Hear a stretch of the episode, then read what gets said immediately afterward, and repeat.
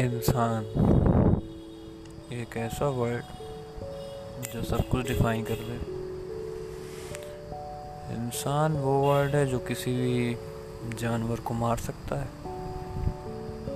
किसी को भी इतना ज़्यादा प्रेशराइज कर सकता है कि वो खुद ही आत्महत्या कर ले। इंसान। क्या फ़र्क है जानवरों और इंसानों में?